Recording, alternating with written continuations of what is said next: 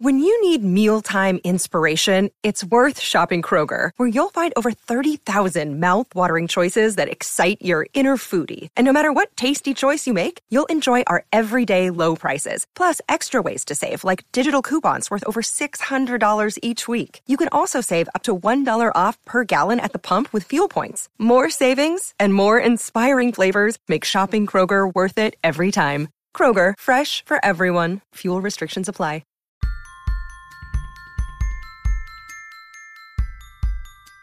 Hello and welcome to Unleash Your Inner Creative with Lauren LaGrasso. I'm Lauren LaGrasso, and this show is meant to help you make creativity the filter for your life, take fear out of the driver's seat, and redefine your relationship with it, and step more fully into the essence of who you are and claim your right to have a dream and take up space.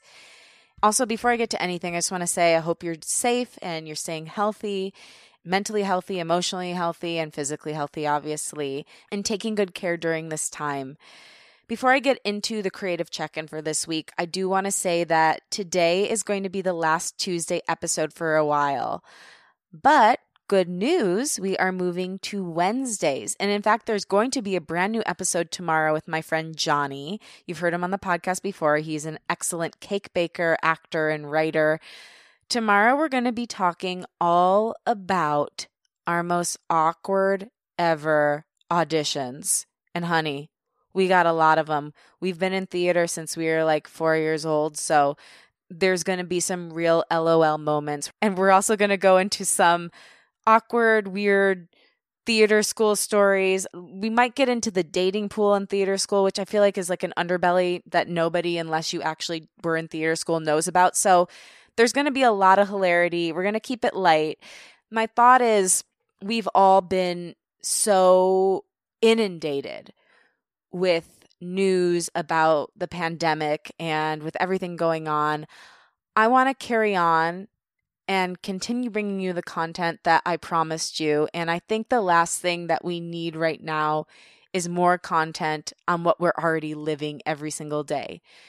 I'm not a news source. I don't think you come here for news. You come here for inspiration, laughs, some tools to help you live a life that's more in tune with who you are. And so I'm going to continue to give you that.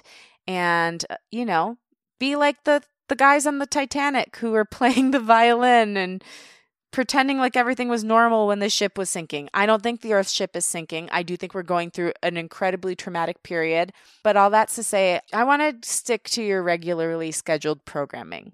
So, that being said, you have that to look forward to tomorrow. Right now, I do want to do a quick creative check in and give you a little bit of content for this Tuesday episode in anticipation of our tomorrow Wednesday episode and all the Wednesdays to come and talk about rejection. It's something I've hit before. I've had my fair share of it in my day. But one thing that this time has done for me, so one of the good things in this traumatic period of life for us all, has been that it's helped me take the things that used to hold such a weight with me and nearly destroy me, and sometimes would take me weeks or a month or months to recover from. And now it just kind of seems like a little bug you flick off your shoulder.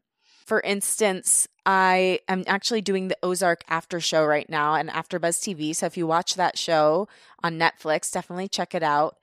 And there were some people who wrote some mean comments. And normally that would have weighed me down and I would have been tortured over it and gone in circles and been like, well, how could they say that? That's so mean.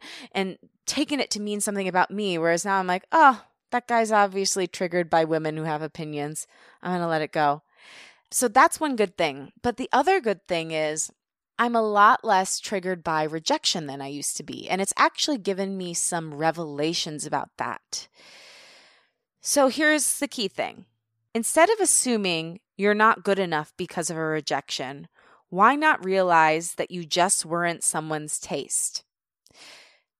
I thought of this because I did get rejected from something involving my next single. But the thought of it, so, and, and it didn't bother me that much, but the thought of it came to me really because I'm like, okay, this is totally off the wall and nothing to do with creativity, but I don't like raw tomatoes. That's a fact. I'm Italian. I don't like raw tomatoes.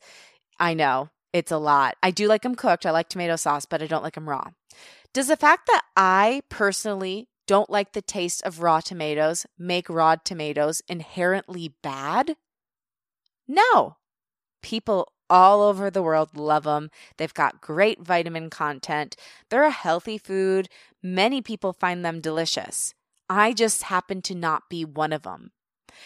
So, if we can accept that truth about a raw tomato, then why on earth wouldn't it also apply to our art? If we like the creation we've put out into the world, if we know we did the best job we possibly could, we really came at it from all different angles and made sure it was something that represented us and that was up to par with the other things that were being put out there, and one person doesn't like it or a handful of people, why are you going to take that to mean something about your work versus it just being someone's taste?